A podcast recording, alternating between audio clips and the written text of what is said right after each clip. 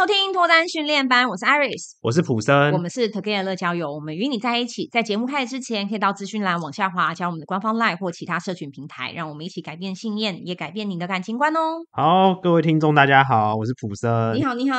今天有两位听众投稿，那我们先来聊第一题，他问的是什么问题？嗯、第一题呢，就是她是个女孩子，她年纪很轻，嗯，她现在呢只想要找一个可靠的伴侣，一起结婚过日子，难道不行吗？哦，有点像是今天我要找一个干爹或是一个阿姨，有没有？呃，就是阿姨，我不想努力了，可能希望有一个经济条件比较好的另一半，然后可以照顾她，让她想干嘛就干嘛。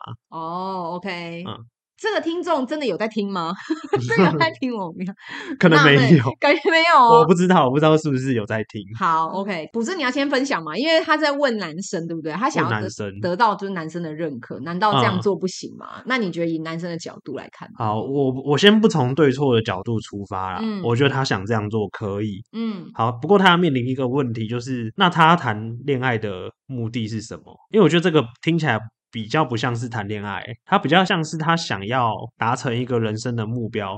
也许我不用工作，有人提供给我这些物质上的需求就好了。那我会觉得这个不太像是在谈恋爱要做的事，是很像爸爸照顾女儿的事吗？呃，有一点就是他要的好像是那个物质导向的东西，嗯，哎，就例如说有人可以养我，经济上面照顾我，呃，对对对对对，他给我这种感觉啦，嗯，所以我会觉得说，如果说今天得到这些物质条件上的照顾，可以让你真的感到开心快乐吗？嗯，那如果可以，而且他又很持久的话。那我觉得你可以去做这个选择，嗯嗯，这是我思考过后的想法。对，因为我觉得谈恋爱的目的好像不是只有物质上的被照顾，哎，对，还有很多东西，很多情感啊，嗯，像是哎两个人在一起啊，那个甜蜜的恋爱的感觉啊，或是一起进步啊，然后一起磨合这些过程。对，因为我觉得这些东西比较不是像金钱或是一些物质东西可以去比拟的，它不能量化。嗯，可是。在这个过程里面，又会对这些感受会觉得很开心。嗯，对，嗯、对，就是那些东西其实反而是最无形的，嗯、搞不好还会让你花很多钱，但是你获得到的那种开心跟满足，嗯、可能你在很多地方会得不到。对，嗯，所以我觉得，如果你谈恋爱没有要追求这个的话，好，那你就去看，就是有谁可以达到这个物质上的满足，嗯、然后你就去跟那个人结婚。对，但我我觉得这个东西就是他价值观的问题。我我有一个朋友，他跟他老婆结婚，他老婆跟他说：“我可以不要有爱情，爱的感觉都不用。”他说：“我只需要你每天把薪水拿回家养我跟我的孩子。”但他们还是结婚了。他是说我的孩子是还是我们的孩子啊？我们的我们的孩子。OK，就是他好像他在一起结婚的目的只是为了要他要有一个孩子，需要物质上是那个老公帮他 cover 好。嗯。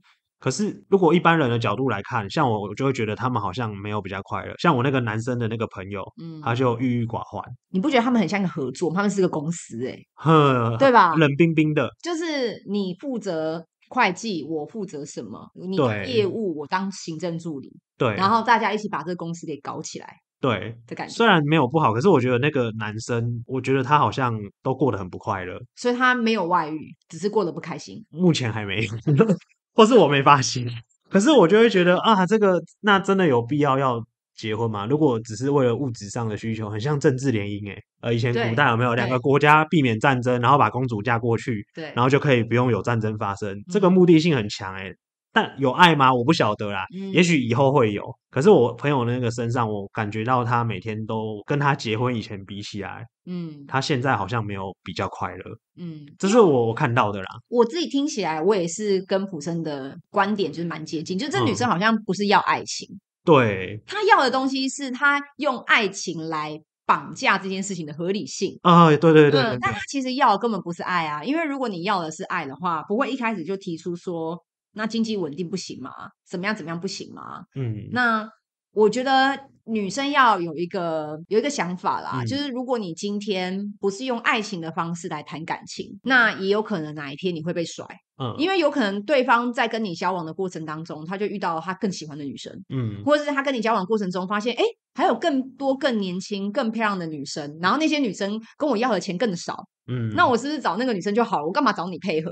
就变成说，他就是一个工作了。就是说，如果你今天来应征这个职位，他认为你领的这个薪水达不到他要的标准，他随时都可以把你赶出去。对，换新的员工进来，嗯，变成是这样子嘛。所以我认为，如果你今天只用爱情来包装你的这个需求，嗯，你一定不长久，因为今天这个人来的目的就是跟你谈感情，对，那他会马上发现他被骗了。那如果说你今天跟他讲的很直接，像补生的朋友，嗯，直接跟对方讲，我要的就是钱。我不要你的感情，我不要你的这些东西。嗯，那这个女生自己就要有一个心理准备，就是你随时都有可能被替换。对，因为这个男生他要的东西其实就是一个漂亮的花瓶，但是很便宜嘛，越便宜越好啊。嗯，如果是我，我当然是觉得，如果这个女生长相林志玲，然后一个月只跟我拿两万块，我一 定要她，我觉得很划算。我一定要她，我绝对不会要一个她跟我要五万块，但是她身材各方面都很普通。对，那女生今天被替换的时候，她的心态是不是可以理解跟接受？嗯，我觉得这就很重要，因为这就是你成熟在面对你的需求。对，但是我看这个人他在提问的时候，我认为他是不成熟的，因为如果他是成熟，他他就不会说这样子过日子不行吗？可以啊，从来都没有人觉得不行。嗯，他会有这种情绪跟语气，一定是他觉得为什么大家都说我这样不行。但是难道我这样不好吗？嗯，我会觉得没有人说你不行，大家说你不行是觉得你这样一定行不通啦。嗯，那你可以这么做啊。而你到现在还会想问问题，就表示你发现行不通。嗯，没有人要跟你一搭一唱。嗯，所以他就才问这个问题了。因为我觉得他可以做这个选择，可是他要为这个选择产生的结果负责。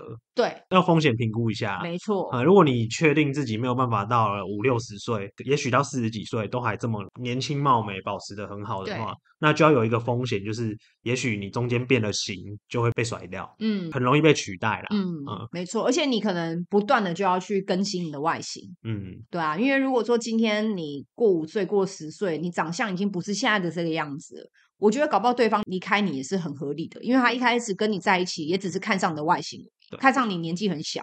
对，所以我反而觉得你想要用这种方式，假设啦，你是希望对方跟你结婚，我认为这婚姻也不长久。嗯，因为现在离婚太方便了。对啊，现在离婚并不是要闯五关、闯三关，所以现在其实对方真的觉得你不 OK。他跟你把财产这些切一切，对他来讲无伤大雅，因为他就设个止损啊。嗯、就算是婚后财产各半，但是我觉得啦，就是自己收入还不错的男生，他也会知道要怎么样让他的财产不会是离婚的时候你拿到的是那么的多。嗯，他自己也会做一些风险上面的掌控。嗯、所以我认为呢，这件事情是。如果你刚刚听完我们讲完的风险，你愿意承受，那你就去这么做。嗯，那如果你想一想，觉得好像不应该是用这种家人告稿的态度去谈感情。嗯那就是好好的努力工作赚钱。你现在很年轻啊，啊你很难讲你十年之后的年薪是怎样，欸。突然发达，对啊，你有可能就创业了。不用靠别人。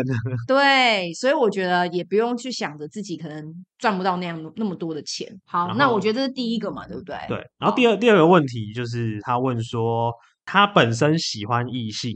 她是女生，对不对？第二个也是女生，我不太确定她是男生还是女生。她是女生啊，她是女生，这个是女生，嗯。然后他就说：“那要怎么拒绝同性朋友的告白？”我认为没有分性别啊，就是拒绝他就拒绝。普生，你都怎么被拒绝了？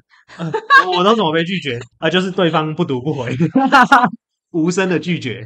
如果对方是朋友呢？有遇过这种？因为他是说被同性的朋友，所以他们两个应该有交情。我我觉得他的难处可能在于说，因为是朋友关系，嗯，然后怕拒绝了，连朋友都做不成吧？啊，对啦，对，我觉得这个比较有可能，所以他可能才有这个困扰。嗯，但我如果一个男生跟我告白，我跟他没有什么交情，我当然连理都不会理他。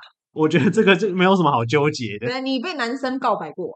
没有，完全没有，但是有被同性摸过，摸过，摸哪里啊？胸部啊。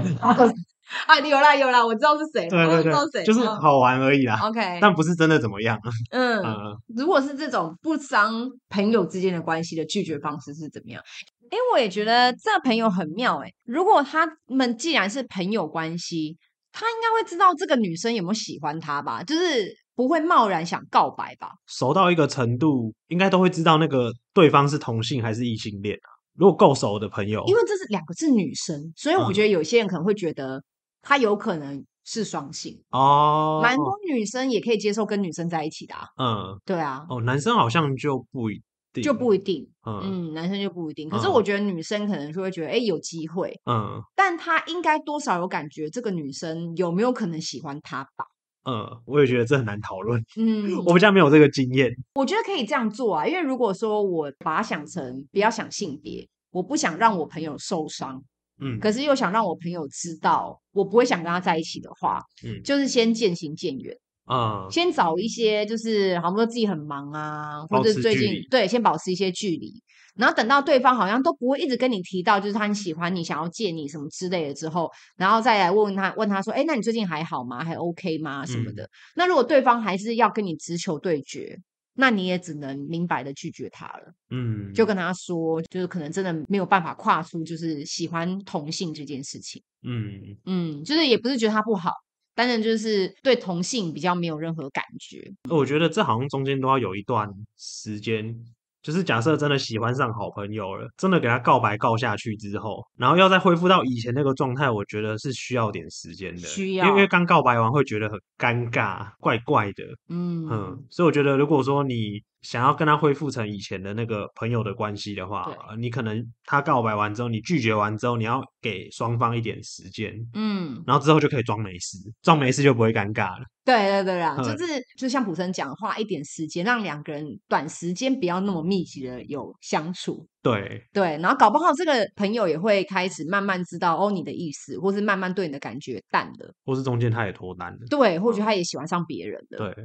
然后可能过一段时间，可能半年之后，再慢慢聊起他的近况，看他的感觉。嗯、那如果他调试也很 OK 了，大家就把这件事就当没有了吧？对啊，就没那么尴尬。我觉得这是化解尴尬很好的方式。嗯，就是当没事，当没事。那如果说对方还是很执着，就明白告诉他你的性向。嗯嗯，对。毕竟这个现在对这个性别没有任何兴趣，好像短时间也很难就马上有感觉。对啊。那我觉得你朋友一定可以理解的啦。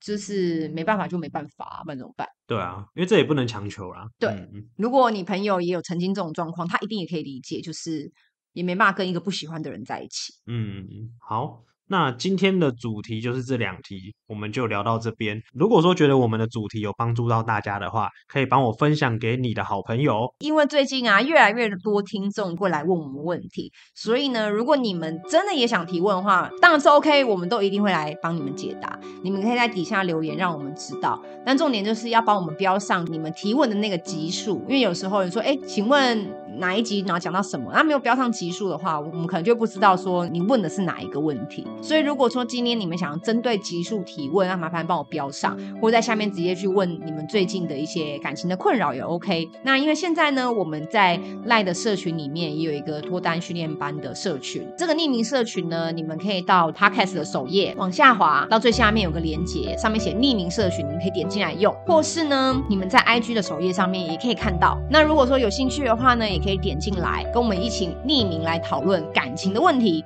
或者是你想要在里面直接发问。我跟普珍也都会回答你们，我们都在里面看。嗯，所以说 Together 呢，我们会给你最好的建议，希望你可以找到终身的好伴侣。那如果大家喜欢的话，可以往下 follow 我们 Together 的社群平台。那我们下次再见喽，拜拜。